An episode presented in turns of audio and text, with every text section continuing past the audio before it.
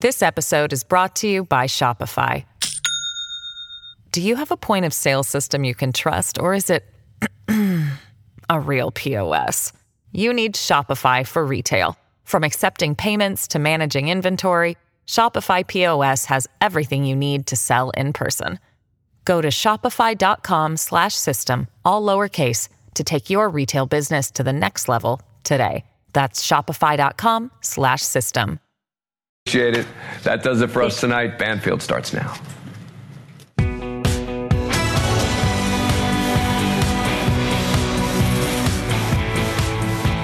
Hi there. Welcome to Thursday post debate on News Nation. It's great to have you here. Um, I wasn't on last night because the debate was on. Tonight, back to the true crime format that you have come to um, on uh, you know weeknights at 10 o'clock, and I love you for it. And I have a cornucopia lined up for you tonight, um, like this one, the life that we all dream of living, with like Rolls Royces and mansions and then like just limitless money to do whatever we want, like start a business or, you know, start a show. well, there is a couple that kind of had that and now they just don't at all because she is in jail, uh, accused of having put a hit out on him. This is them obviously in, in better times, Mark and Tatiana Remley. Tonight, though, this very strange little twist. Um, after she was accused of putting a hit out on him, and then she was arrested and thrown in the clink, he, well, we all thought he went into hiding. And he may not have gone into hiding because there is one reporter that found him and talk to him face to face. And tonight she is going to be on the show and uh, tell us all about that conversation and what is on his mind these days. Not only that, what about the whole notion that they're very, very sexy lifestyle, these two, because they were on that sexy show on Showtime called uh, Sanctum, Naked Sanctum. Is that going to factor into her case? Is she going to be like scarlet lettered before the jury even hears the evidence? Because I've been at a case like that before, and the victim of that case is live on this show tonight. Her name is Cindy Sommer. You can Google it, but do not leave before you hear from her about what her life was like from being scarlet lettered in a murder trial. Um, then John Wayne Gacy, look, it's, a, it's the story that never goes away, the killer clown, the, the prolific serial killer who, you know, was executed for killing 33 men and boys and burying them in his basement. And now we get to hear his voice for the first time in tapes, dozens and dozens of hours of tapes, pre-trial prep, and the podcaster who has those tapes just dropped some mwah, chef's kiss episodes. He's going to join us tonight because Gacy himself talks about the possibility of accomplices and more victims. So tonight we're going to talk to him about that. You are also going to hear Gacy's voice. You may never have heard it before. And you probably have not heard him say the things that for the first time we are only hearing this week. So that's coming as well. And then um, Lori Vallow, there's another one, the, the, the, true crime gift that just keeps on giving.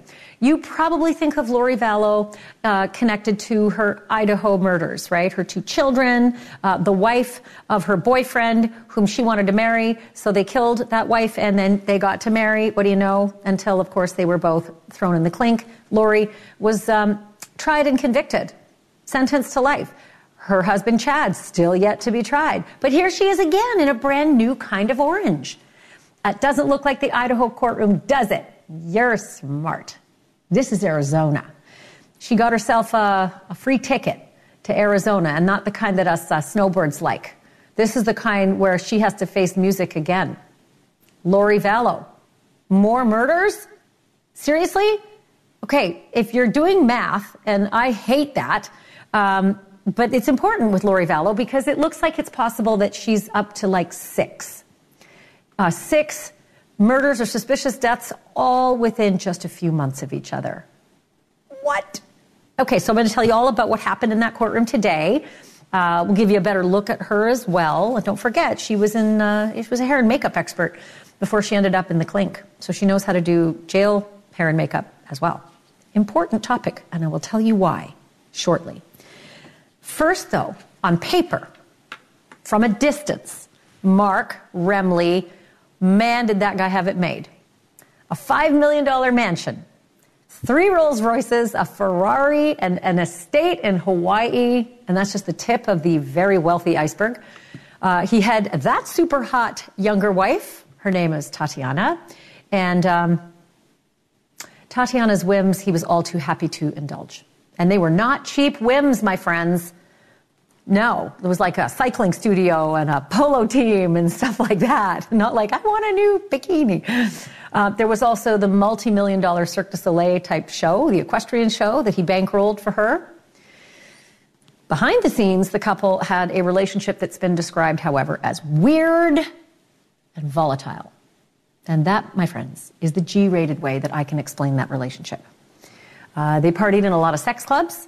They partied with prostitutes and strippers, and some of it was not very behind the scenes, I might add.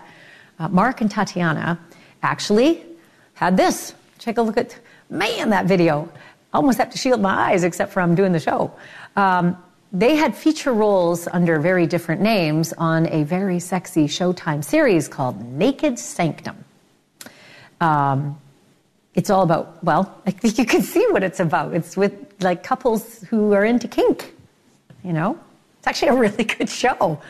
Uh, but of course, all of this awesomeness imploded when Tatiana allegedly put out a $2 million hit on her husband, Mark. Just a few weeks after filing for divorce, I might add.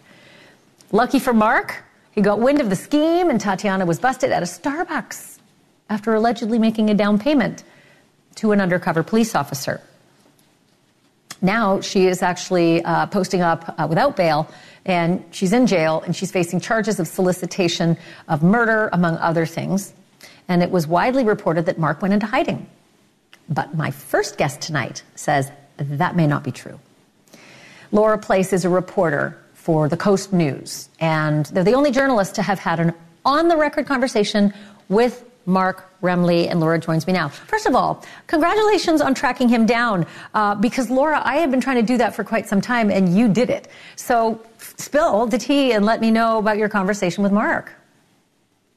Yeah, so thank you for having me. Um, to track down Mark, I actually just went to his house in Del Mar and I wasn't thinking he would be there when I went. I had just heard that the house had burned down and about this case. And I went there just to see what the house looked like. And I found him there, um, just sitting in the garage. And we chatted a bit. And he confirmed that he was Mark. And then he asked me if I wanted to see the house. Um, and from the outside, the structure was still standing, but you could see getting close to the windows, there was ash. And it was clear there'd been a fire inside. So um, yeah, he let me come in and do a tour, and um, it was, you know, you could tell it had been a house with a lot of grandeur. There was, it was a beautiful, like you said, multi-million dollar home, um, but just completely destroyed, unlivable.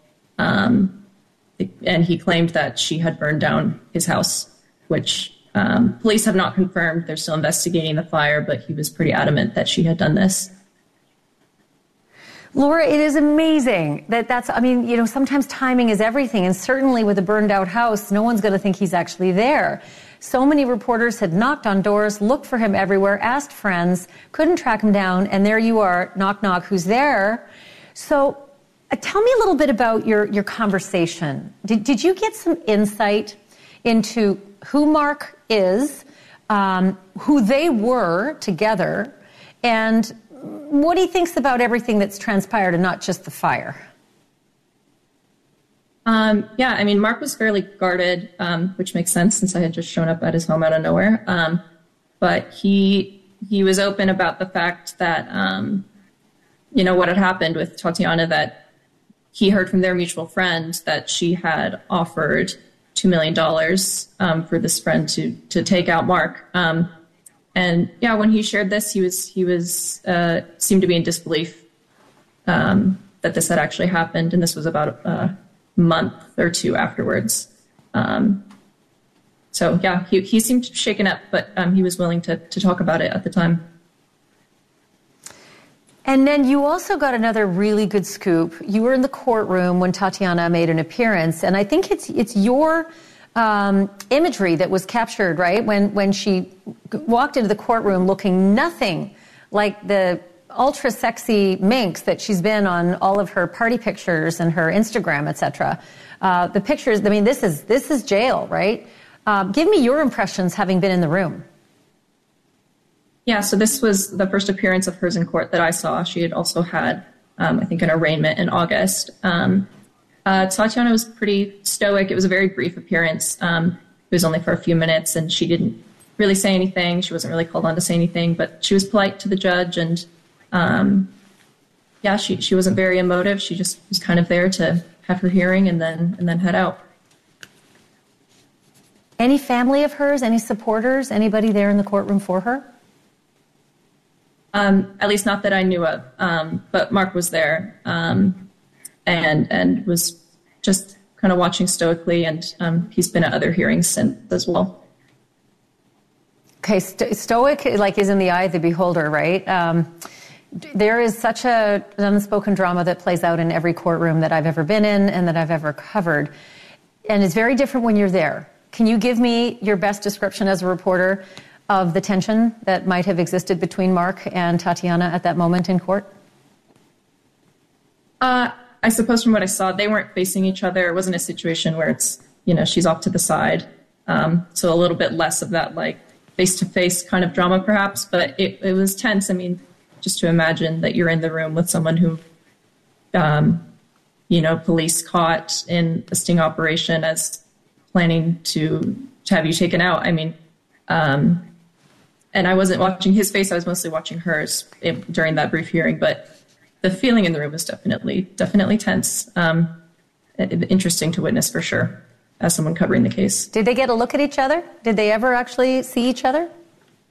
Not as far as I know. Sometimes it's hard to get those angles too, but look at you. Great job. Um, Laura Place with the Coast News. I really appreciate you taking the time to share your journalism with us tonight, and um, we'll have you back early and often. Thanks, Laura. Thank you. So, my next guest knows a thing or two about how a jury might react to good looks and a sexy story. Cynthia Sommer was accused and then convicted of committing the unthinkable, poisoning her husband Todd when he was a 23 year old Marine sergeant. Todd died suddenly in the middle of the night from cardiac arrhythmia in 2002, and the state told a jury that forensic investigators had found extremely high levels of arsenic in Todd's liver and Todd's kidneys, like enough arsenic to kill a couple of elephants. And then they really started to pile on. They said after Todd's death, um, the actions of Cindy, a mother of four children, seemed unbecoming a newly minted widow. Cindy's new breast augmentation was brought into light, and her sex life was questioned details of her interactions with other men, even a wet t shirt contest were all put on blast for that courtroom, and I might add for the national broadcast audience that was following the trial. I mean, nobody responds to trauma like that, right? We all grieve exactly the same way, so she must be guilty, right? Must be. Sitting there on the stand with her two tone hair, the highlights growing out, an invisible black eye, not a stitch of makeup. Maybe it's no wonder the jury convicted her of killing Todd in just 12 hours. Life, no possibility of parole, goodbye. Here's the hard part to compute there was never any evidence of arsenic in the house. There was never any evidence that Cindy had ever bought any arsenic, sought out any arsenic, searched for any arsenic. Nobody really questioned that Todd would have had to ingest about 12 pounds of ant bait to achieve the levels of arsenic. And that just didn't seem to matter. While that is a problem, here is um, an even bigger problem. Like when I say big, colossal. Todd did not die of arsenic poisoning. The lab got it wrong. Let me repeat that. The lab got it wrong. His liver sample had somehow been contaminated because no other tissues in Todd's body showed the ridiculous levels of arsenic as described in his liver and kidneys. Thank God for us. Thank God for us that the U.S. Marines had saved some of his body samples. And upon retesting those samples, guess what? The truth was discovered no arsenic, which meant, and this is the most important thing, no murder happened. Nobody murdered Todd. He really did die from cardiac arrhythmia, not arsenic. So after more than two and a half years locked up for something she did not do, Cynthia Sommer was exonerated. And Cynthia Sommer joins me now live. Um, gosh, it is good to see you again. I cannot believe that it's been 15 years since we last were face to face after um, all of this. You look fabulous. Um, how have you been? How, is, how has your life been, Cindy? Good. Just busy. Um, I've been remarried and have my children are grown, which is crazy. Um, Christian, the youngest, is 22. So a lot, a lot of time has passed since I think I've seen you last. Yeah, I mean, grown kids, right? I had babies, and now I've got an 18 year old as well. Um, and you, you do look fabulous, and I'm so glad that we can see each other instead of a jailhouse interview, Thanks. you know. Um, our audience might not know this, but you had four kids, and they got farmed out across the country to be cared for while you were in, imprisoned, um, awaiting trial, and then you remained, you know, behind bars while you fought the conviction. And so you had a lot of time away from those kids. They had a lot of time away from their mom, and they didn't see their dad either. Were you able to, as much as anyone could, were you able to repair the loss of, of those years? Yeah, it took a long time and it took a lot of work and struggles, and eventually they all came back to live with me after, and we've just grown closer as a family because of all that um, and being apart for so long. You know, one thing I didn't realize, and correct me if I'm wrong, uh, Cynthia, but Tatiana Remley, who uh, you probably saw in the setup, has some extraordinary uh, sexy photos and lived a very sexy lifestyle with Mark, I should say. Um, she is incarcerated currently in the same the same uh, facility where you were. Is that true? That's true. I saw that and was astonished that this case is a lot that, that she's where she's at. I, I know exactly where she's at and what, what she's going through. So, so let's talk a little bit about that. Um, I would propose, having seen some of the early, and again, not courtroom, but early evidence in her case, that it's entirely different from yours. Uh, things don't look good in, in her case. Um, but one thing that's very visible is her sexy lifestyle, her sexy looks. And I would love to hear from you your thoughts on how that's going to play into the jurisprudence, the, you know, what's supposed to be a fair process uh, when she actually goes to trial. What do you think? Uh, I, I, I don't know how it will play out for her. I didn't know how it was going to play out for me. And it's definitely something that I think weighed very heavily on my jury. I think they just overlooked anything that had to do with science and any. Um, experts that testified, anything that we had to say, they, they just really didn't take, in, take any of that into account and listen to what the prosecution said about my behavior and my quote unquote motives um, for something that didn't even happen that they had made up. So they took my behavior and fit it into their box um, to make a case. And did you ever get I, the feeling, Cynthia, when you looked across what, the courtroom at the jury? I'm sorry about the. We have a delay, so there's some some crosstalk. But the, did you ever get a feeling when you looked across the courtroom at the jury that there there was just a whole lot of disdain? I think there were seven women and five men on your panel. Did you get a feeling from them during the during the case? I didn't pay a whole lot of attention to the jury. I don't think I looked at them a whole lot. But I, I just, I remember anything that was said about me was derogatory. It, if it could be said, it was said. You know, I always, they opened up that closet and just pulled out every skeleton that I ever had and just aired it out for anyone to hear. And so that I think weighed heavily and painted a picture of me that maybe I could have had that in my capabilities to do something like that instead of looking at the fact that you know, the arsenic levels was uh, impossible. That there was um, breaks in the chain of custody. That there were experts that said that there was no possible way that anyone could have that type of arsenic in their body and survive an hour. And yet, so they, I think they, that they, they just threw out all of that.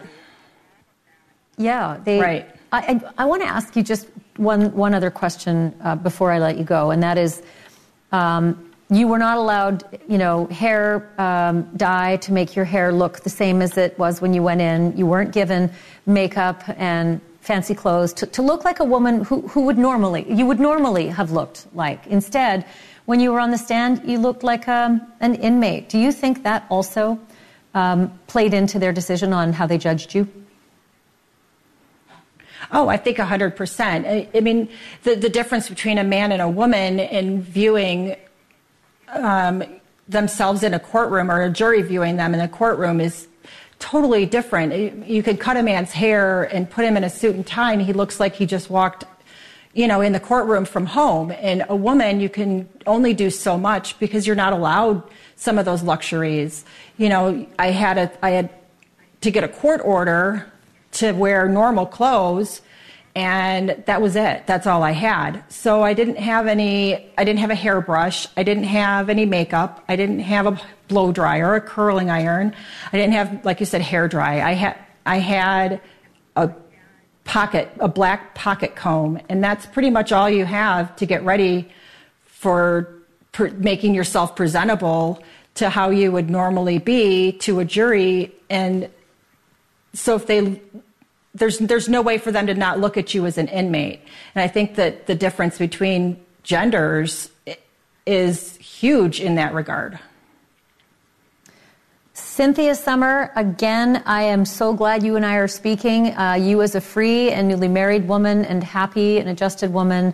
Um, and I am so glad that Allen Bloom uh, did such a great job um, on your appeal. Thank you for, for doing this, and I am wishing you the best holiday season and the best life possible. thank you you as well Ashleigh have a great day You too, Cynthia Sommer, joining me live tonight. Um, I also have this ahead for you. When people go missing, police are often desperate for the slightest lead or the slightest clue. Katie Ferguson's case, however, not among them. That's Katie. She is the missing mom who was en route to Wyoming with her whole family in the car. Ex boyfriend, sometimes on, on again, off again boyfriend, and two little kids. Um, that guy is the father of her kids as well, and the car made it to Wyoming with the kids and with the guy, but without Katie, which is weird because they're all well and fine, and she's nowhere. Thing is, uh, they did find something in the car a bullet hole, dried blood, a live pistol. And tonight we have police body cam footage from the last time that Katie was actually seen alive inside that car by anyone other than her family on that trip.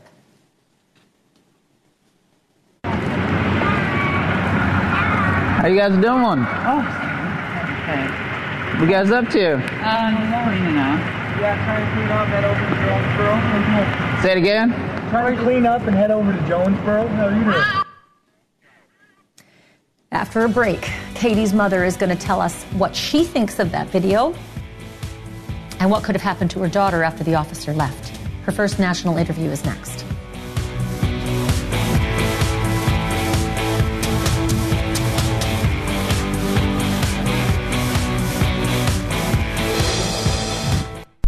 This episode is brought to you by Shopify. Do you have a point of sale system you can trust, or is it a real POS? You need Shopify for retail. From accepting payments to managing inventory, Shopify POS has everything you need to sell in person.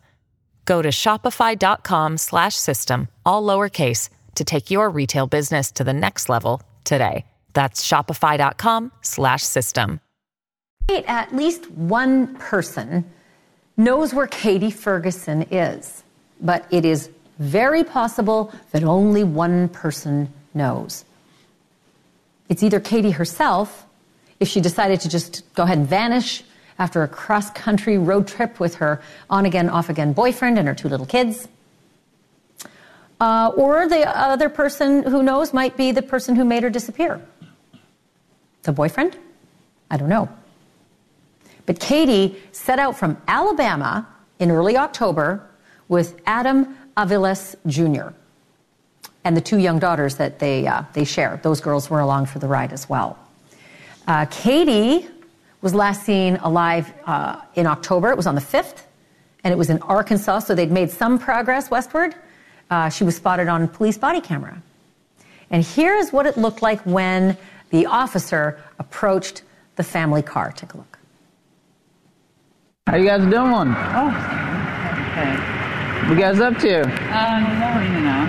Yeah, trying to clean up, head over to Jonesboro. Say it again. Trying to clean up and head over to Jonesboro. How are you doing? Okay. Well, I was just seeing the door open and looked suspicious, so I had to come check it out. I So. We're Yeah, we're hanging out. Yeah, we're going back. so are you guys out of Wyoming or Yeah. Yeah, we're going back. you going back? Oh, yeah. Do you guys have a ID or anything? Arkansas.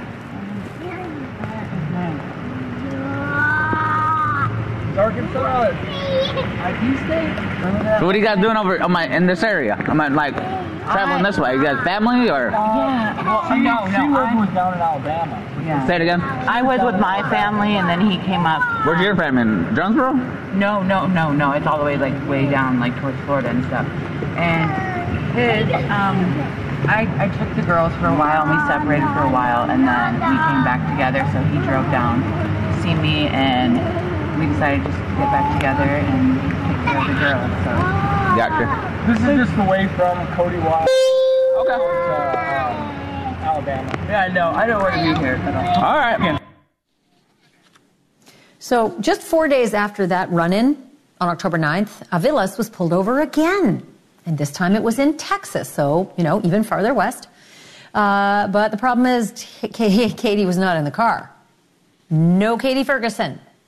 The officers did see something uh, important in the car, though, and I will quote this a projectile hole in the front passenger door. Projectile hole. Katie Ferguson's mom started to worry, obviously, and she reported Katie missing in early November. And on November 4th, police in Wyoming found the family, uh, family's Dodge Durango, um, but it was strange. It was abandoned. It was abandoned, and even stranger, inside a Glock pistol had been left behind. And they also found ammunition, and they found Clorox wipes, and they found dried blood in there as well. Front passenger seat, and this is a very curious detail. Front passenger seat was missing from the vehicle. And there were two fired rounds that were lodged in the passenger door. Aviles and the kids, they made it to Wyoming, and it seemed that they were fine, but Aviles did get arrested for being a felon in possession of ammunition. He was not arrested, at least not yet, for any charge relating to Katie Ferguson's disappearance. Mona Hartling is Katie's mom, and she joins me live now for her first national interview. Mona, thank you for being on tonight, and I am so sorry that you're going through this.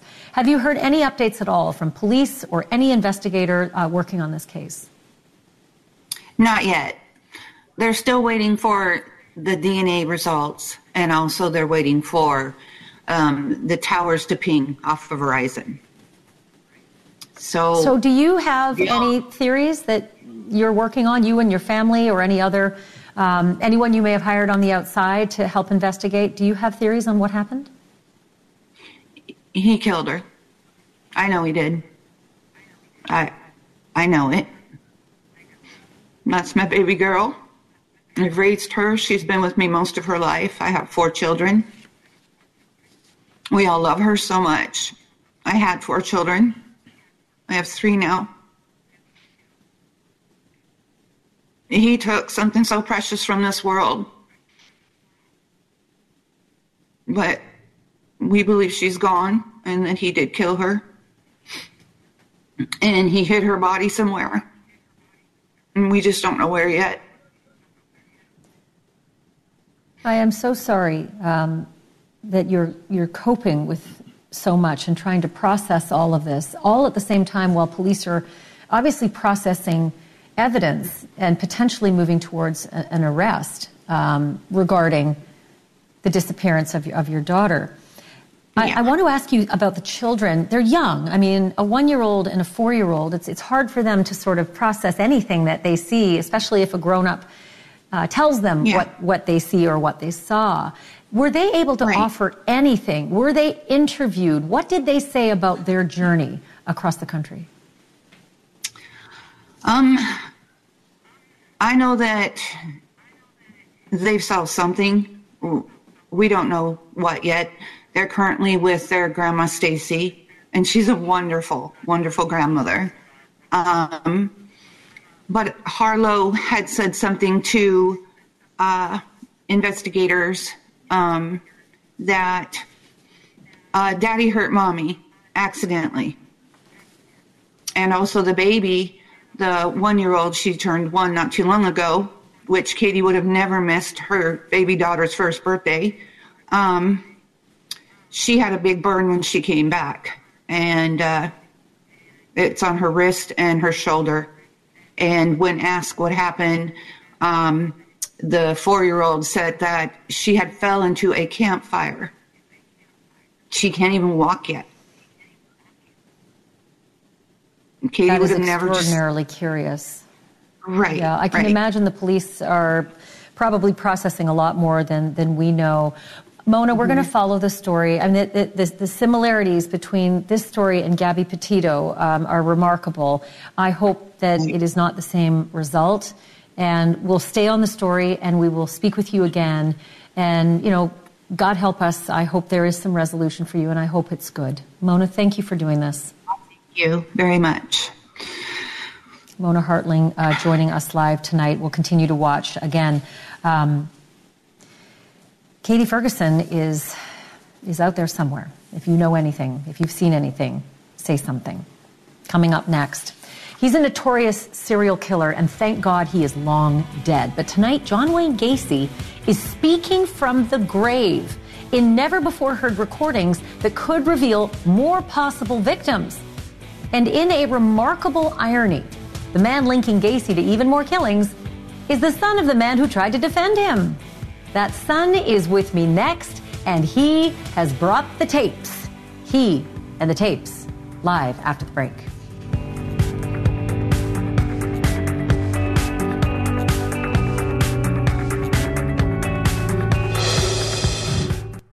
This is the story of the one. As a maintenance engineer, he hears things differently. To the untrained ear, everything on his shop floor might sound fine, but he can hear gears grinding or a belt slipping. So he steps in to fix the problem at hand before it gets out of hand. And he knows Grainger's got the right product he needs to get the job done, which is music to his ears. Call, clickgrainger.com, or just stop by. Granger, for the ones who get it done. This may be really hard to believe, but John Wayne Gacy has been dead for almost 30 years now. Man. He was executed by the state of Illinois for uh, torturing and killing and hiding the bodies of 33 men and boys, most of them in his basement. Um, and that number, 33, puts this killer clown on the list of the world's worst and most prolific serial killers. But did Gacy kill more than 33. Did he go to his grave with even more blood on his hands? The producers of a fascinating new podcast say yes, there are definitely more Gacy victims and possibly even two accomplices to his horrors. I want to welcome back Bob Motta to the show. He's an attorney in Chicago. He's host of the Defense Diaries podcast, and he has a very close personal connection to the John Wayne Gacy case because his father was Gacy's lawyer back in 1980. Bob, great to have you back. I know the series uh, dropped today. Um, so many questions. Wow. Talk to me about the additional victims, why you believe there are additional victims, how many, and where. So, when we decided to take on this project, it became pretty evident to us that there was this period of time from 1972 to uh, 1975 where Gacy was living in the house with his then wife, Carol, uh, his mother in law, Carol's two children, and his mother. So he had, he had five women and girls living in that house with them from 72, from 75. And, and law enforcement and the prosecution always believed that he was dormant during that period of time. we started digging in and we discovered that there was a property that he had access to where he was a maintenance man and his mother actually moved to this particular property and my partner on the on the project a former chicago cop named bill dorsch started interviewing all the people that lived in that building after Gacy was arrested, and the things that he found out were unbelievable uh, with respect to the things that they observed during the time that Gacy was the maintenance man, which really kind of spurred everything on, and everything has kind of gone from there. In terms of the number, it's hard to say. Um, I mean, it could be four, it could be five, but the way that we look at it, if we find one and we give that victim their name back and that family closure, we consider everything that we've been doing a great success. The, the, the, incredible part of your podcast is that you've got real tapes of um, audio. Uh, this is trial prep that your dad did with Gacy that hasn't been heard by the public before, and you're breaking all of this news. Set up a clip for me now that we're about to hear. So, the one that we're going to hear now uh, is particularly disturbing. I think it was always a misnomer about Gacy that he would get his victims were all wayward kids that were basically acting as sex workers and just trying to struggle out in the streets, and that were, was the bulk of his victims. But the reality is, is that several of his victims actually were employees for his contracting company, and John Szyc was one of those kids. And John Szyc only worked for Gacy for about three days, and he so happened to go into the crawl space at Gacy's instructions and dug a trench down there, and that's setting up what you're about to hear.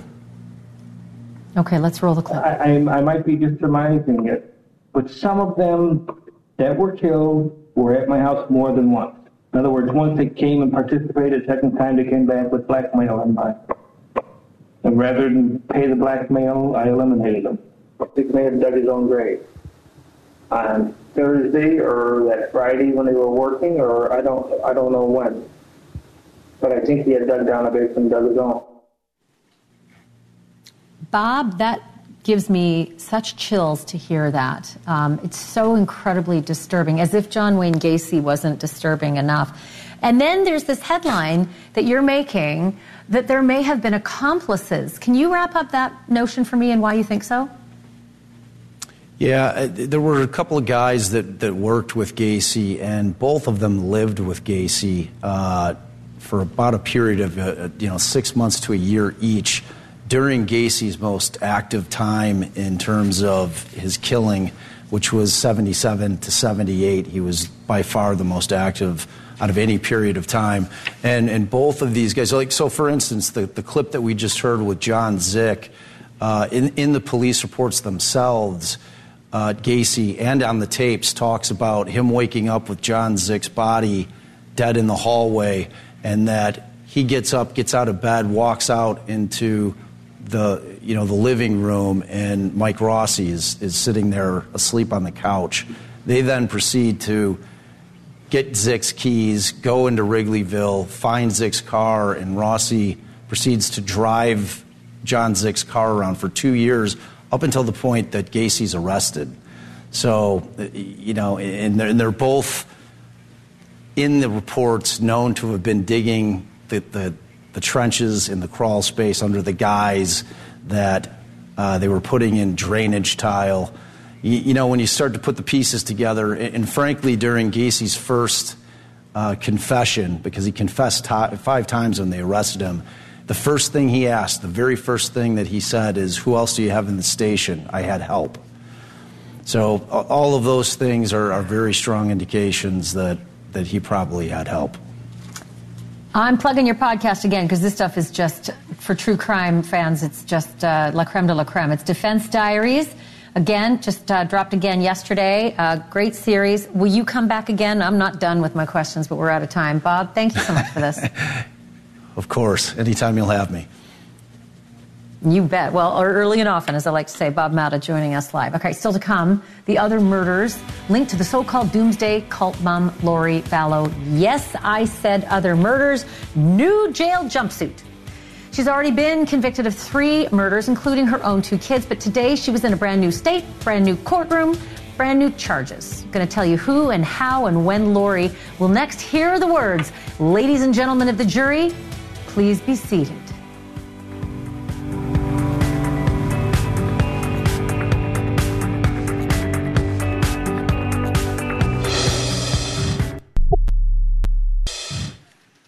Lori Vallow will not go quietly into the night because she's not allowed to.